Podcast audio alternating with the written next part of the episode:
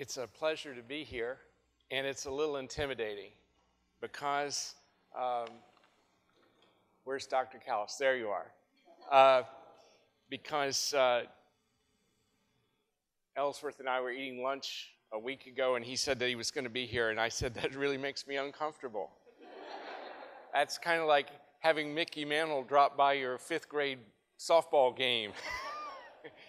and uh, as if that wasn't enough pressure, uh, Tim Tennent just came by and said that the ATS review team is here. Raise your hands if you're with that team. Whew. That's one pressure off. Okay. Woo!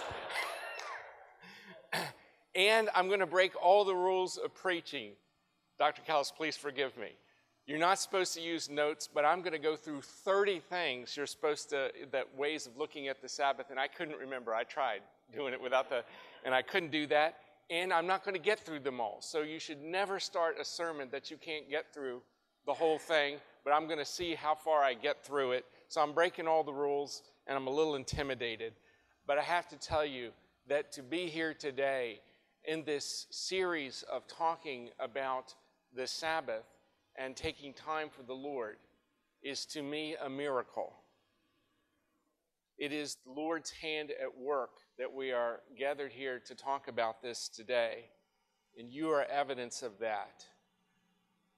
I'll tell you, my, I do not speak to you abstractly. I speak to you out of experience. I've kept the Sabbath for 12 years. When I became a Christian, when I read this book for the first time 12 years ago, I didn't know you weren't supposed to keep any of the Ten Commandments. And so our family just started keeping uh, a Sabbath. And as all of us became followers of Christ, it was just ingrained in our, our, in our understanding of Christ.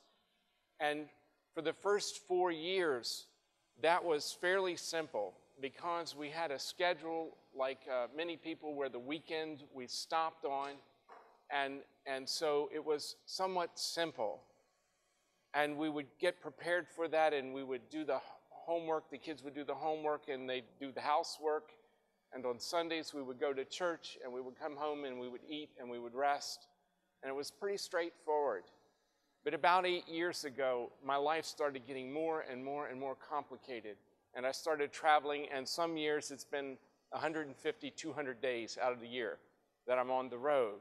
But I have kept the Sabbath with the help of my wife and the help of our staff.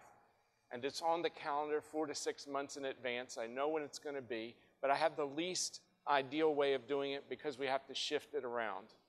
That's, and yet we keep it. Um, what do we do on the Sabbath? We, we go for walks, we, we take naps. Um, last year, I read the Bible out loud uh, from Genesis to, to Revelation to Nancy. And this year, she's reading out loud to me the canon of C.S. Lewis. It's a little easier to listen to in some ways. Um, and uh, our children are grown and married and out of the home, but uh, they keep Sabbath, and I think they would say that it's one of the best gifts that we've given them. But I have to tell you that Sabbath is a very hard thing.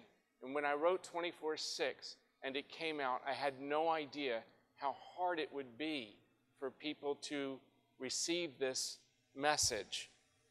We were up against tremendous odds. And if you're trying to keep the Sabbath, or if you're trying to preach or teach the Sabbath, you are up against forces that are gigantic. All over America, there are people gathered in boardrooms and in front of computers, and their job is to take Sunday away from the Lord. They may not know that as their job description, but that is what they are doing. And they work quite hard at this, and I'm finding out more and more about those forces. I was um, teaching recently, and somebody came up and they told me about their family grocery store. It's always been closed on Sunday, and they told me the enormous pressure that's being brought to bear by the distributors to open up. Same story from an automobile dealer who is closed on Sunday and the enormous pressure to open up that store. Did you know that you cannot sign a lease in virtually any shopping center in the United States or mall, particularly? That you don't have to agree to keep your store open seven days a week. There are, there are folks that have been at this and they've been at it a long time, and you can trace the history of this to, back to Hollywood and them deciding how can they get Christians to go to church on Sunday. You know how they did it? They made movies like The Robe and The Ten Commandments. And so the people have had enormous budgets to do this. And when we started 24 6 and working on the Sabbath, there was not one human being that I know of who was employed full time in the United States to do the opposite, to say purposefully, I will take Sunday and set it aside for the Lord in keeping with the fourth commandment, the Sabbath commandment. And that has changed. I'm going to put my staff on the spot. Will everybody with Blessed Earth stand up for a second? Three to 300 million. That's, that's what we've got here. Those are perfect odds to see the Lord at work. And, and so I'm very thankful that we're here today and we're talking about this, and I believe it's a miracle what's happening. Now, I've taught over the last two and a half, almost three years on Sabbath again and again and again, and I've taught to lay people, and I've taught to medical people, I've talked to business people. I took a bunch of hedge fund managers to breakfast at Rockefeller Center and taught on this. I'll go anywhere and I'll talk about it, but it's developed over that time that about two thirds of the time I am teaching and preaching and working with pastors. And you guys and gals are a tough group because you have, I'm not saying you're tough to work with, but you have a lot coming at you. And like me in the traveling, uh, you have a more difficult schedule than somebody who's off work on the weekends. Um, and I want to take a poll that I often give, and we're going we're going to take it right now. Raise your hands if you think the Ten Commandments are a good idea. Raise your hand. All right? Raise your hand if you think it's a good idea. All right? Raise your hand if you're against it. The ayes have it. Everybody thinks Ten Commandments, good idea. Raise your hand if over the last couple of years you have regularly kept a Sabbath. There is a gap.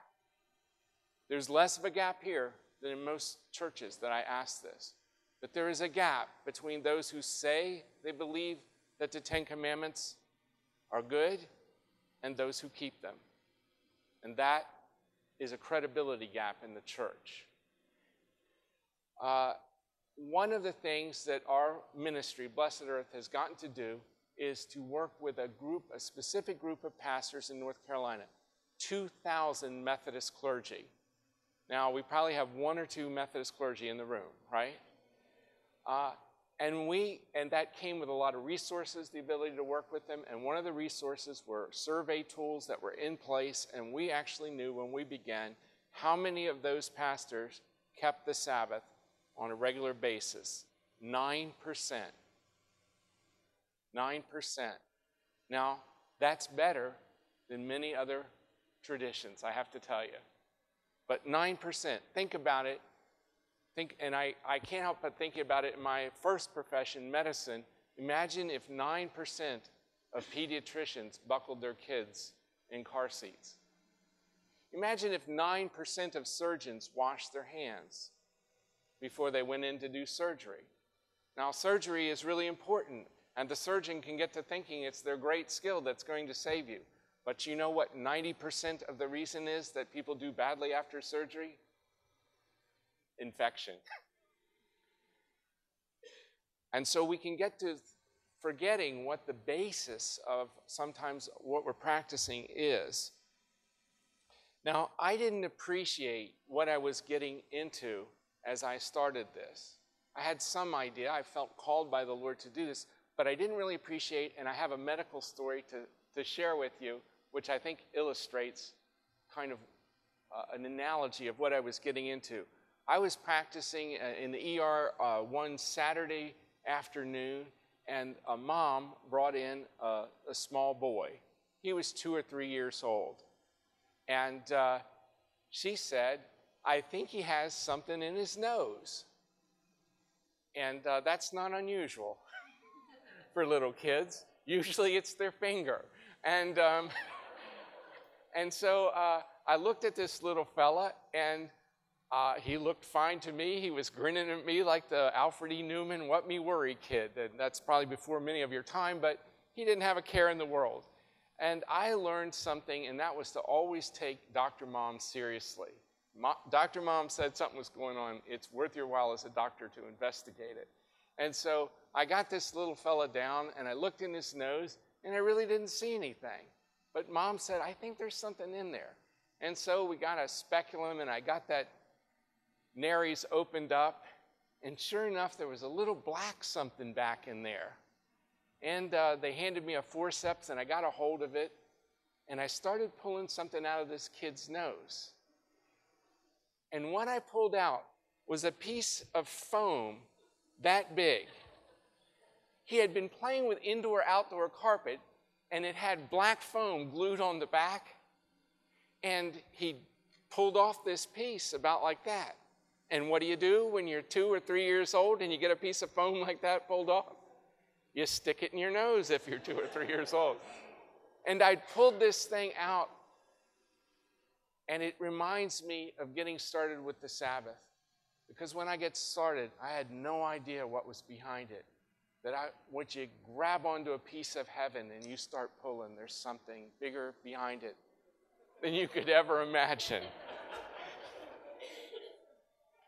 Dr. Kalas, tell me if I need to work on a different illustration uh, next time. And so I think we're only beginning to scratch the surface with Sabbath and what it means in a modern 24 7 context. It's kind of like a child learning their sums. They have no idea the beauty and the power of a quadratic equation, much less getting derivatives. And I think we're we're just beginning to see what, what it can do. And so, what I wanted to do today was to give you a peek over the horizon, perhaps, because I often have to go and give Sabbath 101. And that's what you'll start with with your congregations is Sabbath 101. But I want to give you a peek over the horizon by giving you 30 ways to look at the Sabbath that you may not have considered. Take notes. I'm going to go fast. Number one is in the, ten, uh, the context of the Ten Commandments. Now, this is pretty commonly done. We know that the, the Ten, good, people are pulling out paper. You can get computers out too, iPads, I don't care. Um, we know that this is done pretty commonly because we know that the Ten Commandments are not arranged randomly. There are three commandments about God we'll let you have the God commandments. I'm the Lord your God. Don't have any other gods, uh, and, and uh, don't make idols, and don't take my name in vain. Those commandments are about God. There are the people commandments. Honor your parents. Don't kill, lie, cheat, steal, run around, put stuff on your credit card to keep up with your neighbors. I'm paraphrasing. It says, Thou shalt not put stuff on your credit cards. Um, now, those are about people, right? And so we'll put those over here the God commandments, the people commandments. We've just boiled all the Bible down, just like Jesus did. Jesus, what does the whole Bible, what does the law of all the prophets say? Love God, love people. Where does the Sabbath go? Which group does this which group does the fourth commandment belong to? Over here or over there? Both, correct. It is a bridge between the two. It is the only commandment which God specifically applies to God. And when we walk out onto that bridge, God is there and we meet God. And that bridge is being destroyed. If you want to attack a country, there aren't enough bombs to blow up every road in every country, destroy every building. What you have to do is be strategic and when someone invades a country, what do they blow up first? The bridges. Remember that we're fighting something here very specific, very malevolent. Another way of talking about the Sabbath is in the context of healing. Jesus does the majority of his healings on the Sabbath. Not an accident. And he does seven of them that are recorded specifically as being on the Sabbath. Now, it's kind of interesting as if you were to, to give a sermon just about Jesus' healings on the Sabbath. You might talk about um, the man born blind or the, the lame person healed at pool at Bethesda. Remember, though, that these are just metaphors or analogies or similes. I never remember which one is which. The person may be blind, but it's spiritual blindness that Christ is healing. The person may be lame, but they are unable to walk in the ways of the Lord. And that's what's really going on here. The first healing that Christ does on the Sabbath is of particular uh, importance to ministers. If you would learn to master this, your life is going to be 99% easier in your ministry. What does Jesus do in his first healing on the Sabbath? He throws an unclean spirit out in the synagogue. You will encounter this. Take notes. The second healing I'm just going to mention might not be of importance to you, but it's importance of, to me. I think people often read by Jesus curing the fever of Peter's mother in law as being not really that big a deal. Now, Luke says it's a high fever, he'll give you that. But I've had a Jewish mother in law for 35 years. You know, I've got an insight into this miracle that made it a lot bigger appearing to me. If you quit your paying job to serve Jesus and you can get your mother in law to get out of bed and make dinner for Jesus, that's a miracle, okay? and, and if you preach this way on the seven miracles, that, that miracle of Jesus healing the man with dropsy, pay particular attention to that.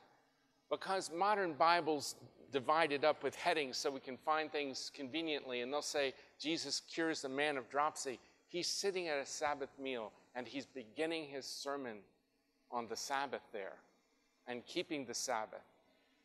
And he cures that man with the dropsy.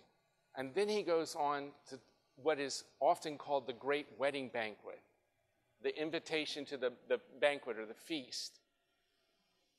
And Jesus is talking about Sabbath there. There's no break in the story. It's a continuous story. And we often say, well, he's talking about heaven. Yes, he's talking about Sabbath. They're intertwined, they're interlinked. Okay, next, number three, holiness. I'm not going to say too much about this because you guys are from what tradition? The holiness tradition. Where does holiness show up in the Bible? Always pay attention to the first or the last time something shows up in Scripture. Where does holiness show up first? In Genesis. What is holy? Sabbath. It's declared holy. It's interesting, King James translates this sanctified the day. There's no difference. It's, a, it's an accurate translation, I believe. But kadosh means to be set apart. And there's, that is the context of the entire book of Genesis is the Sabbath and holiness. I'll let you who are in the holiest tradition go further with that. Another way of teaching about this is Second Chronicles 30. Second Chronicles 30 is Hezekiah rebooting the Passover. The Passover has been lost. The Passover is the holiday, the holy day. Remember where that word comes from. And it's been lost. Less than 9% of the priests now in Jerusalem are prepared for it or know how to keep it. And there's a whole formula for how to reboot a holiday that's been lost. Does it matter if you do it on the right day? No, they get the month wrong. Does it matter if you're prepared? No. They aren't sanctified. They aren't holy enough to do this but they call on the Lord and they can make the sacrifices and they do it. And guess what? Passover lasts twice as long as it's supposed to. Passover is key to thinking about Sabbath because there's three great Passovers in Scripture. The first, this one, and the third with Christ. And so link those to Sabbath as you, as you teach. Another way, fourth way, is health and longevity. I hesitate to do this because we live in such a narcissistic society that to say something is good for you makes people perk up. But, but Sabbath is good for people's health. And more and more studies are coming out that show that when people stop, they're healthier. When you go all the time, your body begins to make chemicals to try to deal with it. In the short term, you make a, a set of drugs called the catecholamines. These are the fight or flight drugs. It's adrenaline. Has anyone here ever had a shot of adrenaline, epinephrine? You had an allergic reaction, correct? You couldn't breathe right. Adrenaline saved your life. I used to love to give it to people. I got credit for saving their life. But three hours later, I'll share with people how you felt. Like a Greyhound bus had hit you, correct? I won't even tell them all the bad things that happened three hours later. I never warned anybody. I just wanted credit for making people better. But the, but the point is, when you make these drugs to deal with stress all the time, it begins to wipe you out. When you're under stress month after month, never knowing when that next Sabbath is going to be, the body begins to make a set of chemicals uh, called the stress steroids, the glucocorticoids. And these make you feel better under the short term, and long term, they give you diabetes, hypertension, obesity, and depression. Is there any of that going around? And so the Sabbath is simply good for your health. The people who keep the Sabbath the most in this country live the longest, the Adventists in Loma Linda, California. And they live the longest, and I think there's a connection there. The sixth way, and I'm almost out of time, boy, I'm really going to have to hustle here, is miracles and seeing God.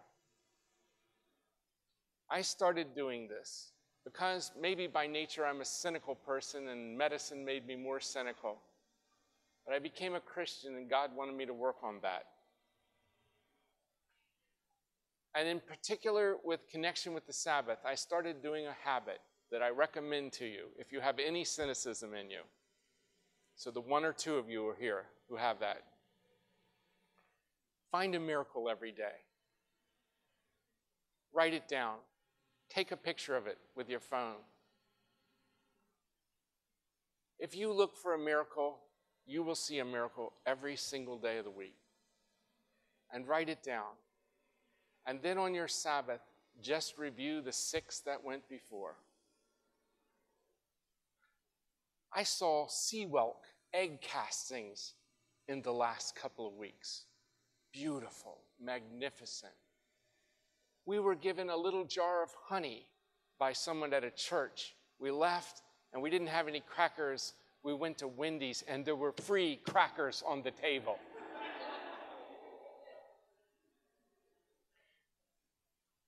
I saw a four year old girl in church two weeks ago who was so beautiful. It was insane, the magnitude of the miracle in front of me. I serve the God who invented the weekend. Keep track of the miracles, and your life will change. Teach your congregation how to do it. Oh my goodness. You'll have a you'll have a entirely different life. Integral to miracles is thankfulness. If there's one kind of work to do on a, on a Sabbath, write a thank you note every time. And it'll change your view of things. The seventh way is parenting. I'm going to have to speed up.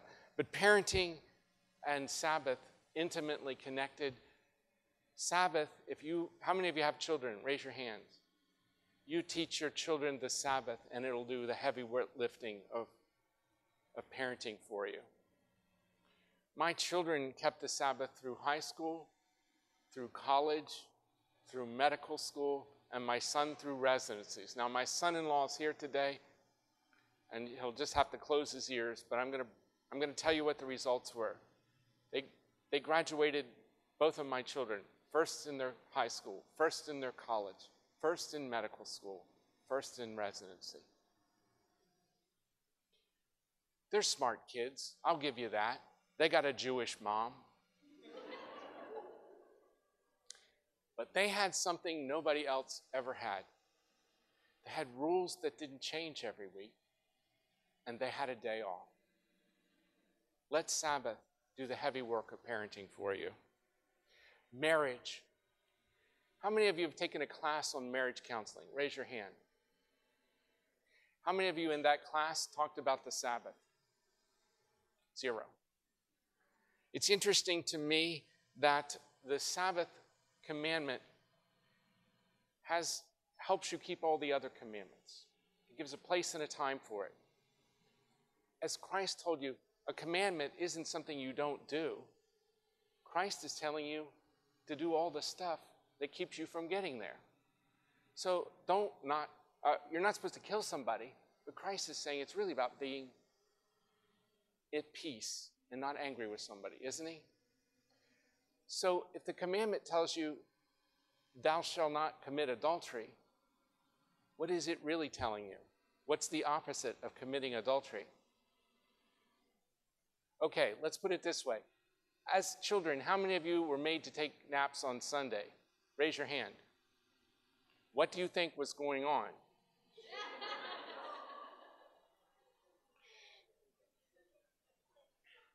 Ah, the lights are coming on all over the room. Don't think they. Amen. Don't think that God didn't have a plan here. Okay? When I ask people what happened on their Sundays as children growing up, they tell me about going to church, they tell me about having meals with family, they tell me about being made to take naps.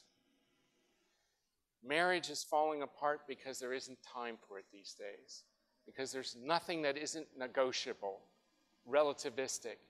And when the Sabbath becomes a sacred time for God, and for family and for marriage, things are going well. My wife just gave me the time out. Um, our time's up signal, thank you. I couldn't make it without you. I'll go down the list. Can I, do I have time to even go down the list? No, I do not. I didn't even make it to nine.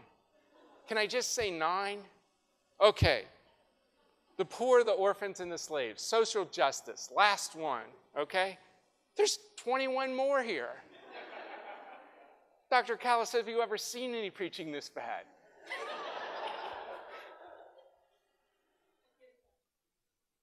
Social justice and se- what? Do it again. yeah.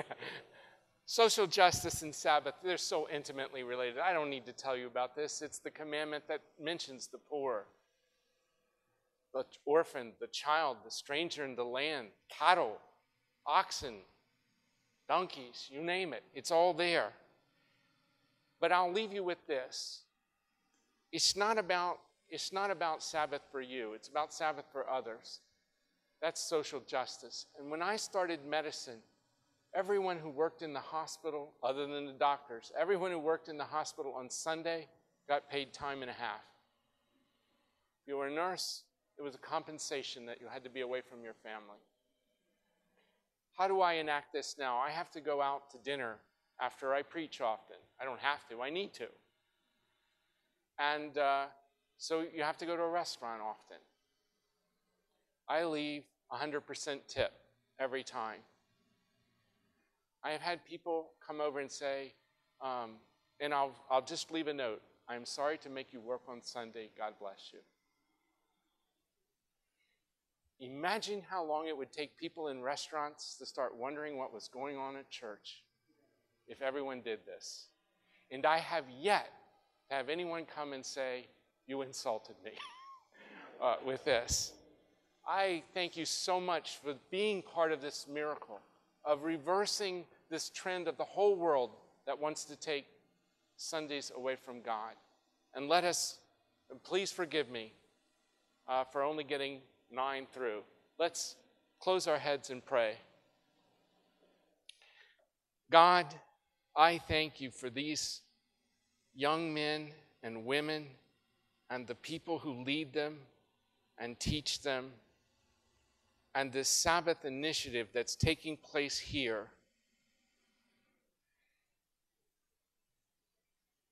It is an impossible task. The whole world is against them, it's against Sabbath. The wood has been soaked with water again and again, and it is impossible for it to be lit. But with you, God, this is an easy task. On our own, we will fail, and with you, we can do nothing but succeed. It is our faith that separates us from that. So give us the faith to be holy, the faith to be sanctified, the faith to be kadosh, set apart. We ask all this in your Son's name, the Prince of Peace. Amen.